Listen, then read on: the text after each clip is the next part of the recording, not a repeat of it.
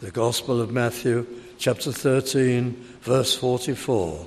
The words of Christ Again, the kingdom of heaven is like unto treasure hid in a field, the which when a man hath found, he hideth, and for joy thereof goeth and selleth all that he hath, and buyeth that field. Again, the kingdom of heaven is like unto a merchant man seeking goodly pearls, who, when he had found one pearl of great or greatest price, went and sold all that he had and bought it. And our subject is the riches of a life knowing God. Now, the very brief first parable in these verses that we read the man who found treasure hid in a field. Well, the Lord speaks of him, probably a tenant farmer, uh, would most likely in that land have his own small holding, but it isn't quite enough for him to make a living and to support his family. So maybe he rents an additional field nearby, at a distance, who knows? And he tills that field and works in it, and he comes across hidden treasure. It isn't so unlikely, actually. In those days, there were no safes, there were no safe places to keep things. There were many local wars and skirmishes and so on. And on many occasions, I dare say, plunder or treasure or riches had to be hidden, and the best thing to do was to wrap them up in leather, uh, keep them clean and safe, and bury them deeply in some place. So it wasn't unknown, and I expect every uh, village in ancient times had a story concerning somebody finding hidden treasure. And the Lord Jesus Christ employs this in a parable. But here's the significant thing about this miniature parable For joy thereof, he goeth and selleth all that he hath and buyeth that field. Don't suppose he had much. And the things he had, he set a, a value on, but they were probably relatively worthless things. But by getting everything together and parting with it, he could just about afford that field. And he bought it, and the treasure was his. What would set him up and his family and his children for life. He gave up everything he had as worthless in order to secure that treasure. And the following miniature parable is very similar. Again, the kingdom of heaven is like unto a merchant man seeking goodly pearls, and no doubt he's got quite a stock of them. He buys and sells. Who, when he had found one pearl of great price, went and sold all that he had and bought it. There was nothing to be compared with this, nothing equal in value. He'd never seen a pearl like it. It was so perfect and of such a size and such a quality, it was worth vastly more than all his stock and all he possessed. He'd treasured that stock, no doubt. He'd valued it.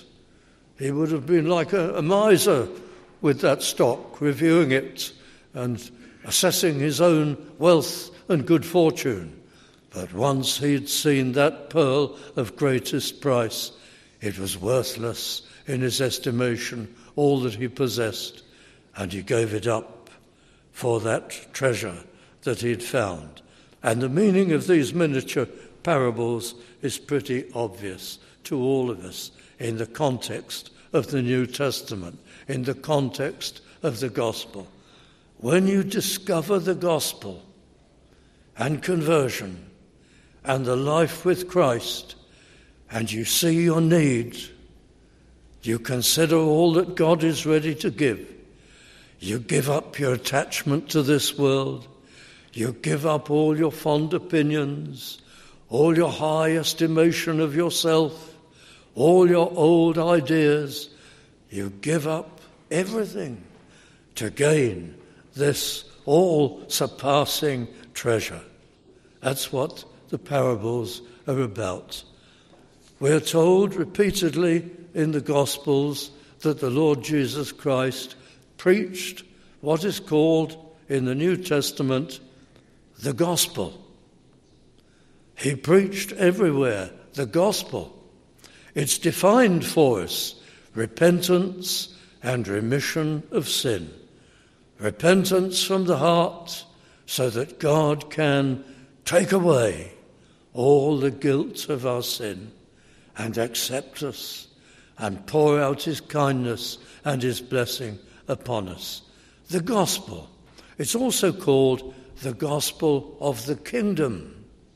The kingdom meaning the people who belong to God, who found him and come to know him. They're citizens in his kingdom. They have everlasting life. They're in the kingdom. Before we find him, we're outside the kingdom. And the treasures and the benefits and the glories and the wonders of being in the kingdom once you see it, you'd give up anything for this. Of course, you can't earn it. Giving up things will never earn it. You cannot deserve or earn the forgiveness of God and the favor of God.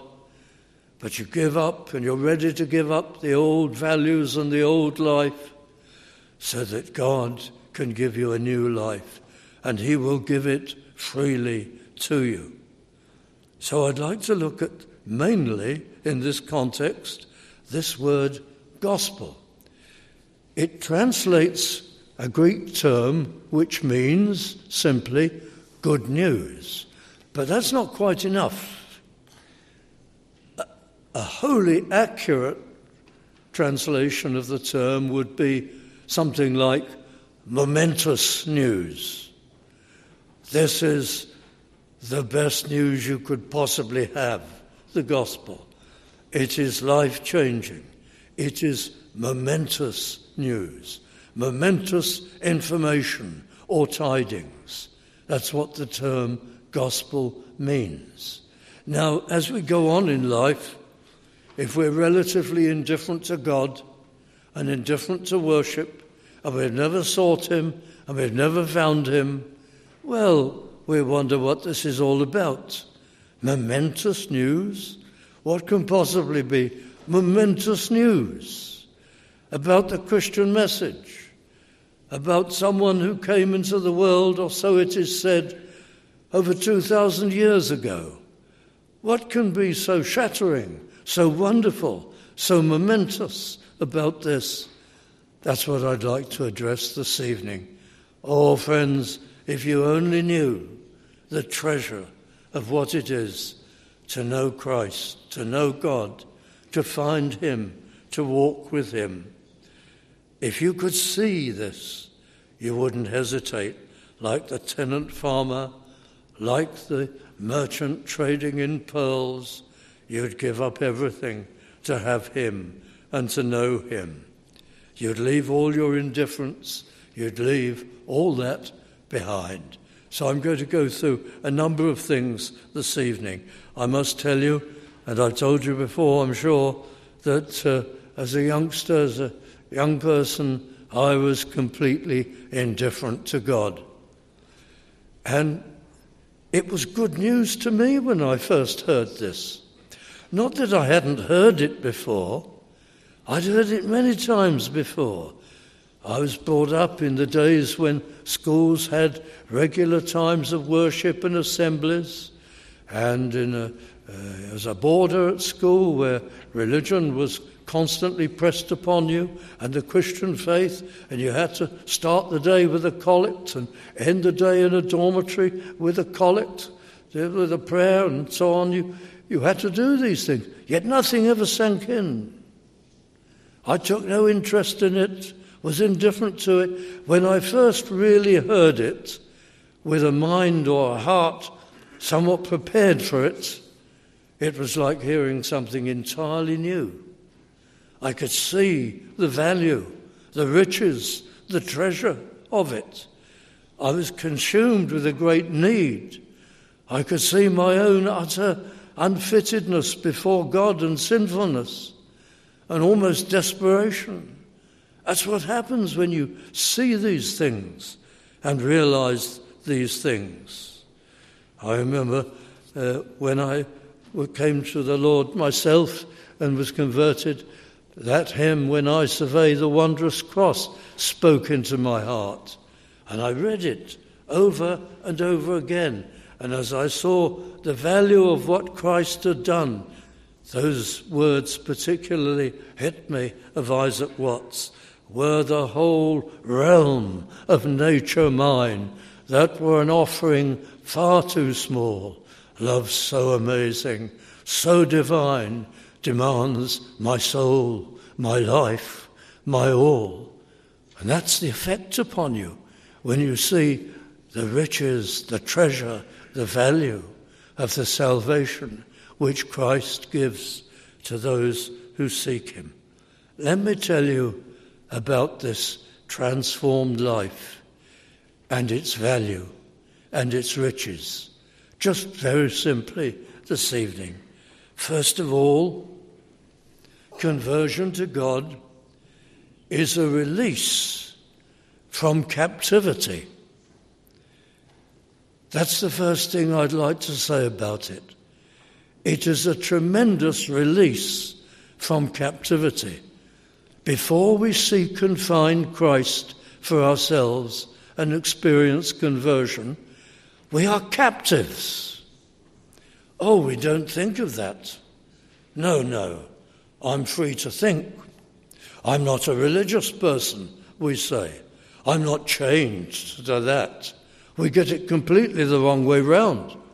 We say, I'm not limited and bound to follow some religious uh, uh, rules and worship and ceremonies.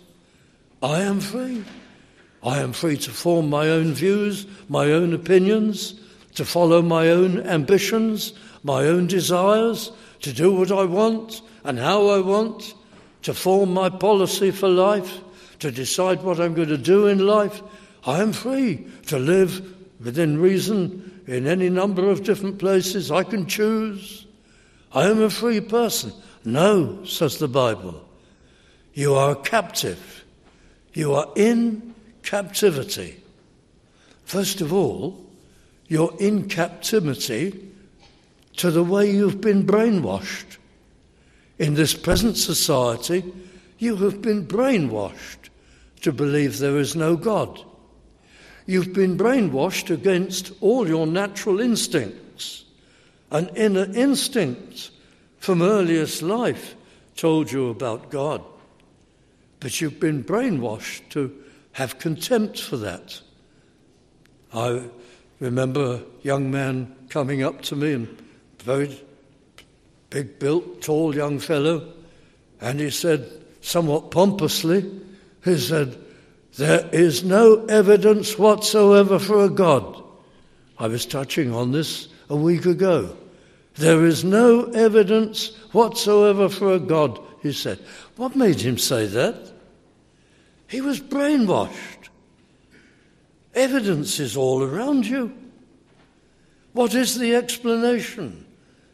for us, for people, with our degree of sophistication and our feelings, our emotional systems, our minds, our powers of reason, our will, our liberty of will.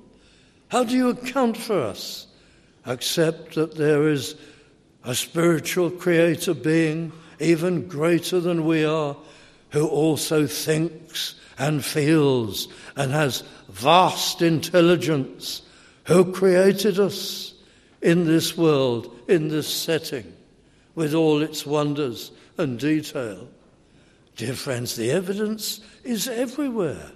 Oh no, the young man has been convinced by militant atheism that life can come from nothing, that life can just form from something completely lifeless, that the chemistry can so work under the right conditions that life can be formed. But even as he believed all that, he was forgetting something. There's no evidence for that at all. There's not the tiniest spark of evidence for that in this world. The simplest organism imaginable is very complex and it exists with a whole bundle of information that determines how it will develop, how it will re- reproduce, what it will look like at maturity, how it will do this, how it will do that, all its internal processes. Where does that complexity of information come from? Oh, they now say it must have come from another solar system, which is a way of saying, yes, we agree. There is absolutely no evidence for it in ours. And then you've got them on the run. But the person who says, oh, there's no evidence, he's been programmed to say that. He's been brainwashed to think that. You're in captive. You're captive to all this type of thing. And conversion delivers you from that. It shows you real- reality. You open your eyes. You're captive to being a very limited person with a very limited life. And I'll tell you how. This is the captivity you need to be delivered from. Why? You're only flesh and blood. You're only operating at the physical level. Your soul is not functioning. You have no interaction with the living God. You have no sight or understanding of spiritual things, of the plan of God. You don't have your prayers answered. You don't have any action or experience spiritually at all. You're only a portion of a person. You're only flesh and blood and bones and so on. The spirit isn't there. And you're trapped in that. Conversion sets you free from that, and the whole of you can operate. And you live life on an entirely different level. And you walk with God, and you know Him, and you're going to Him.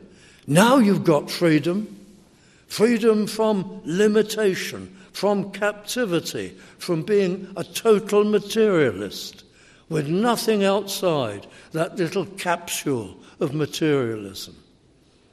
So, conversion is first and foremost being set free from captivity. You're captive also to sin.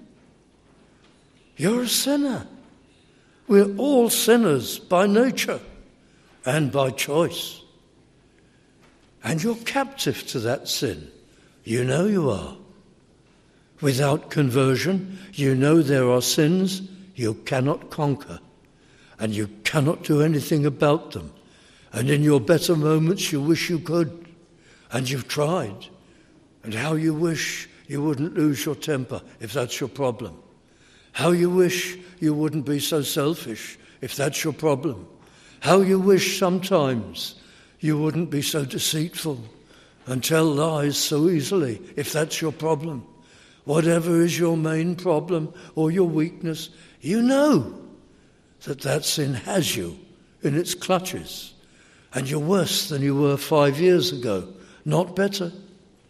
You're captive to the life of sin and unbelief and alienation from God. And you can't get out of it. And don't you see, the gospel is like treasure hidden in the field, the pearl of great price. Here suddenly is a message you can be released. You can be forgiven. You can be accepted by God. He will work in your heart and make you a new person and break the power of sin. And He will relate to you and make you His child and make you a citizen of the eternal kingdom. And that's the best news that you could possibly have. Release, escape, from captivity.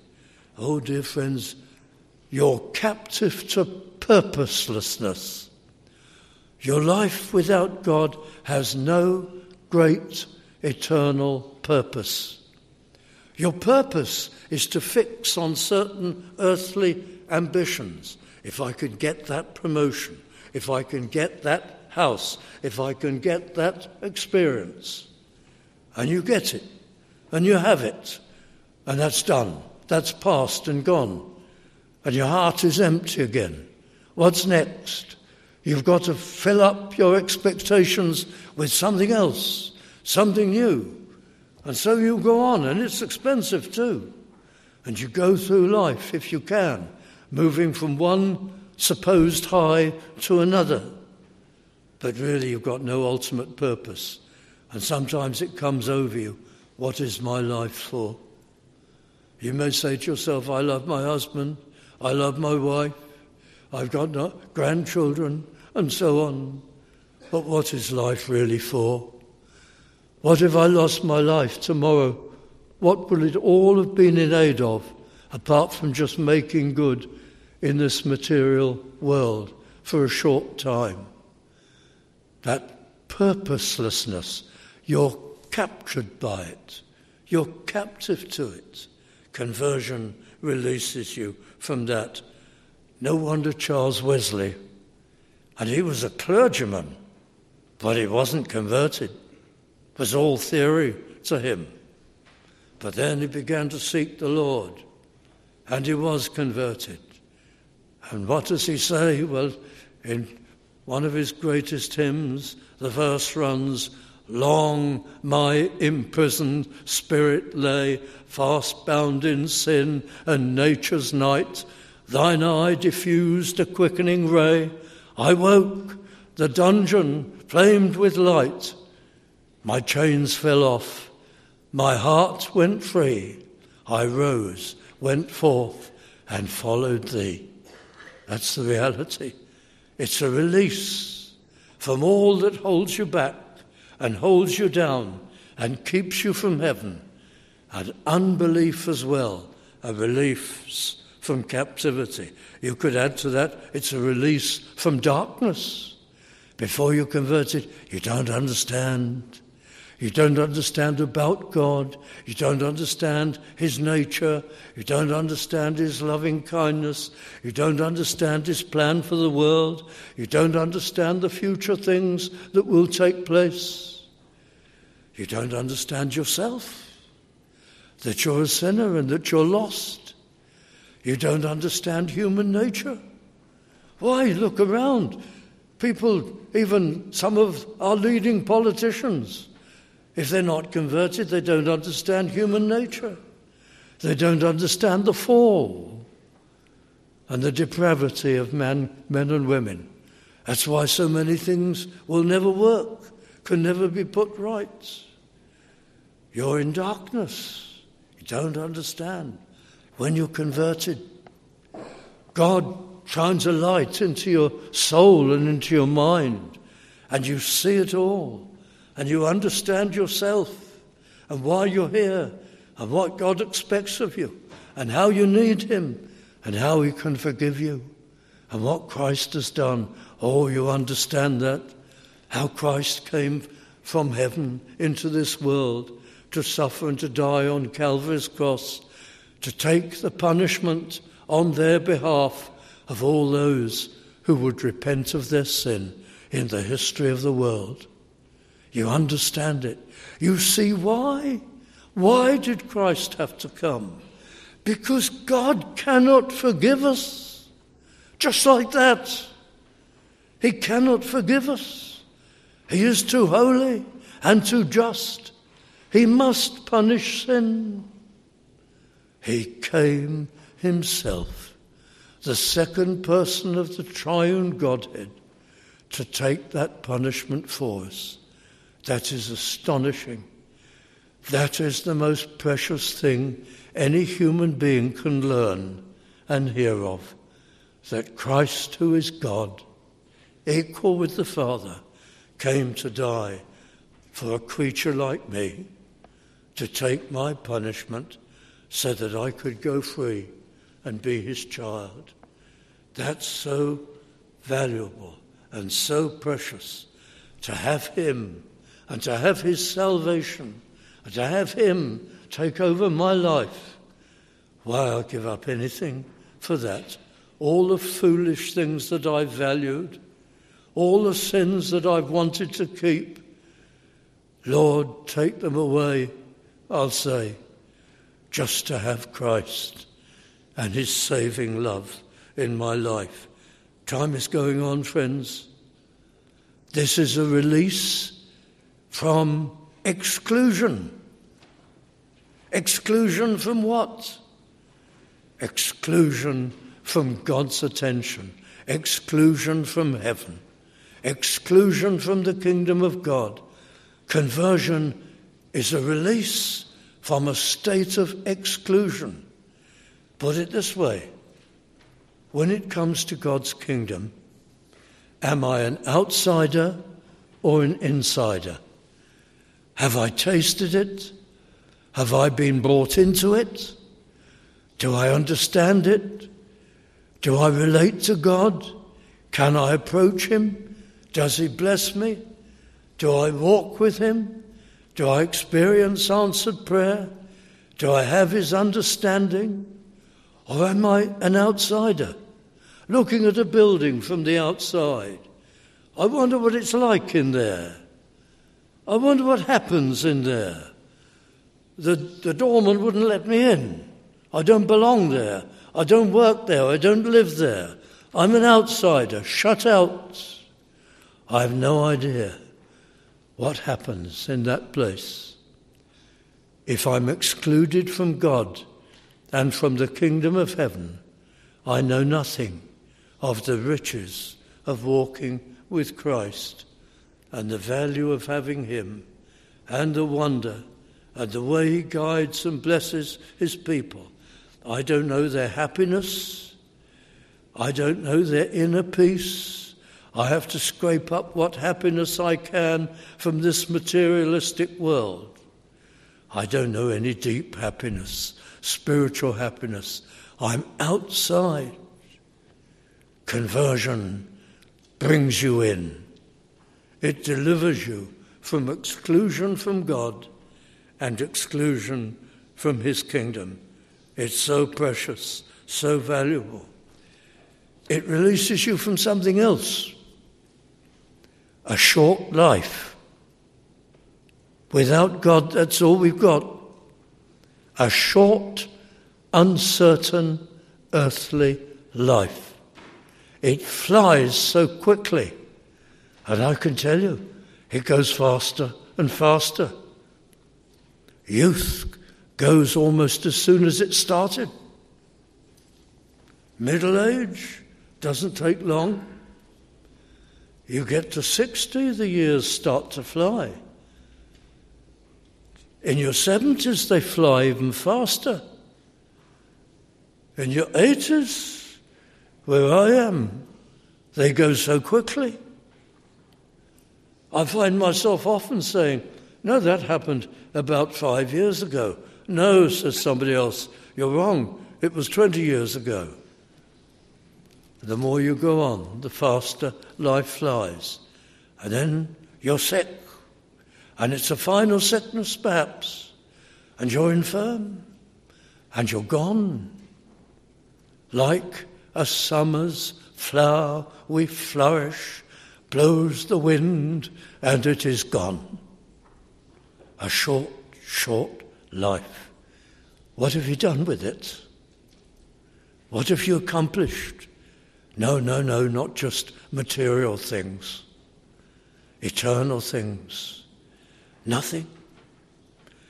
You're converted, you are released from a short life you will never die if you're converted.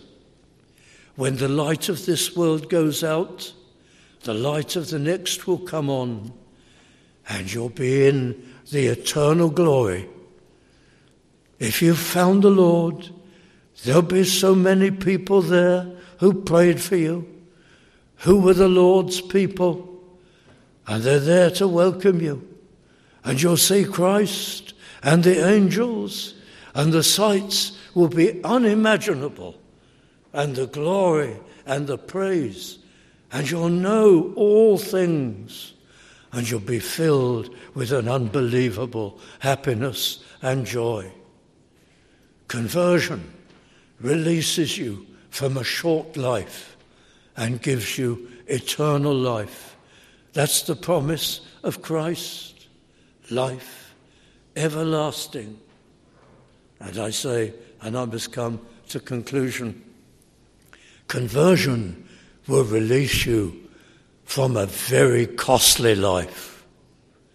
Everything costs, everything has to be paid for. Every sin has to be paid for.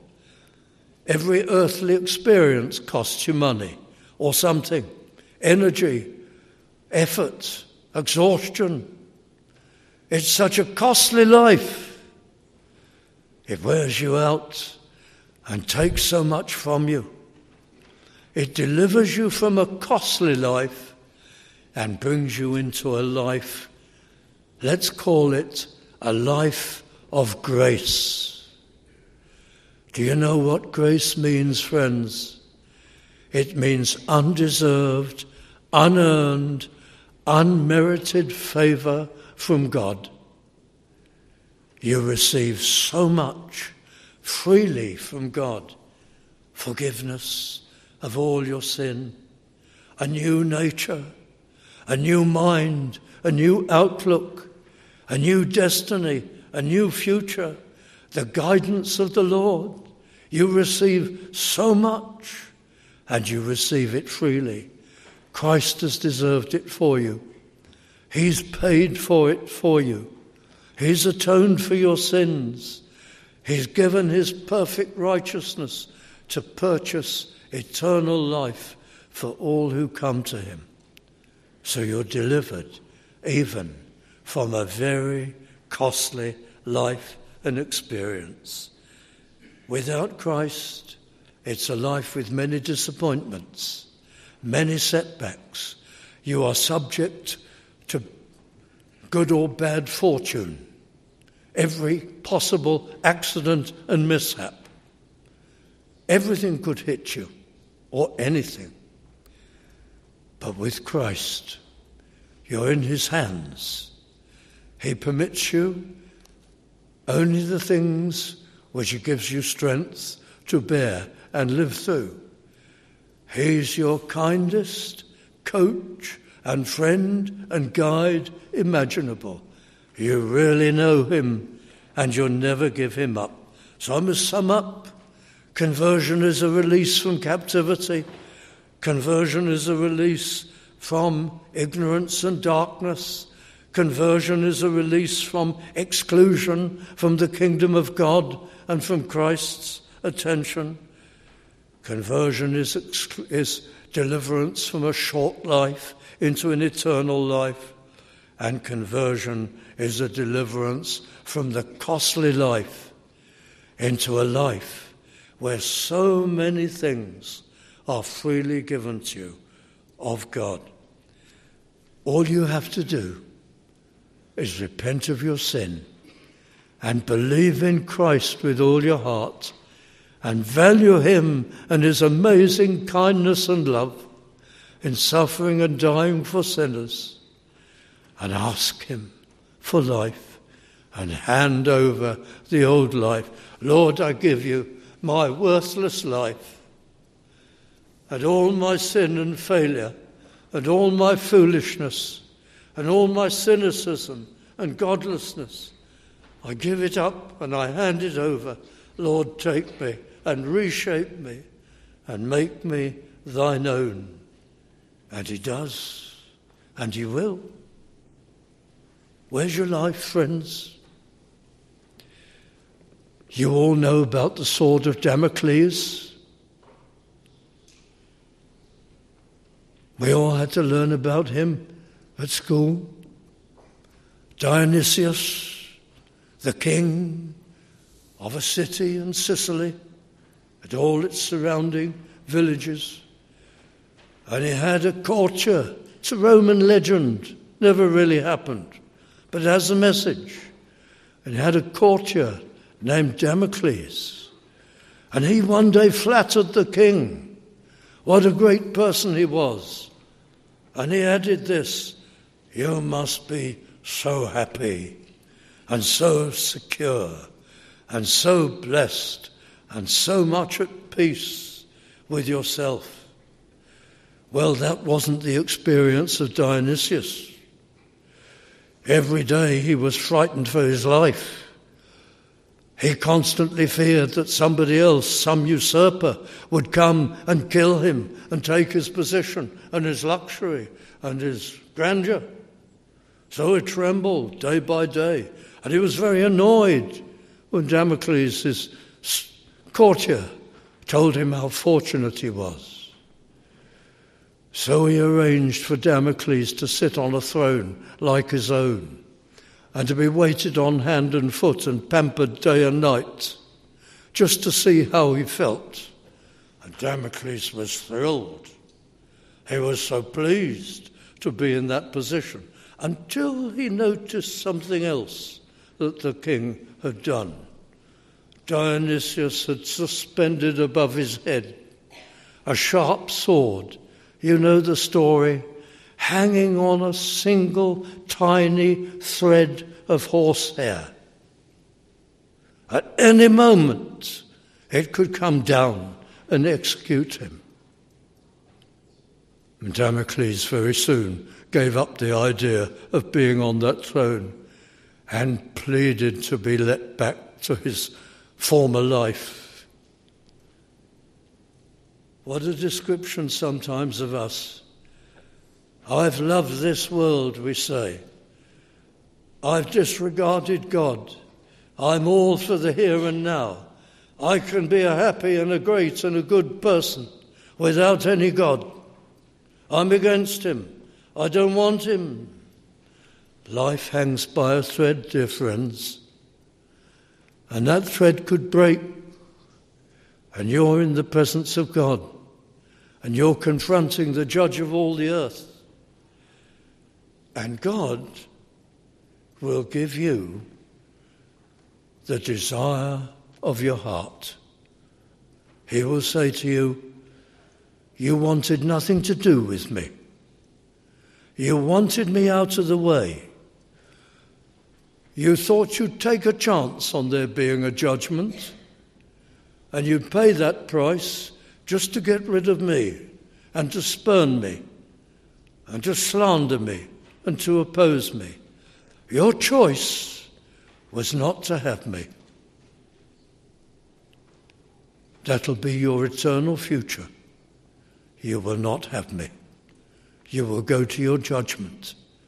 You will be given your vote, your decision, your life was your decision.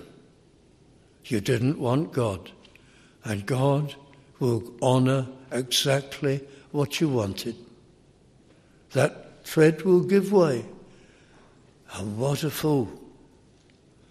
What a fool! What a tragedy when to know Christ was the greatest treasure imaginable. Come to Him, friends. Waste no time. Come to Him, pray to Him, give yourself to Him, repent of your sin, trust in Him and Him alone, that He will save and convert you. Let's pray. O oh Lord, look upon us all and help us. Bless us this night. Forbid it, O Lord, that we should go away to disregard Thee and to live only for now. Lord, help us and move in our hearts and bless each one. We ask it in the name of our Saviour, for his sake. Amen.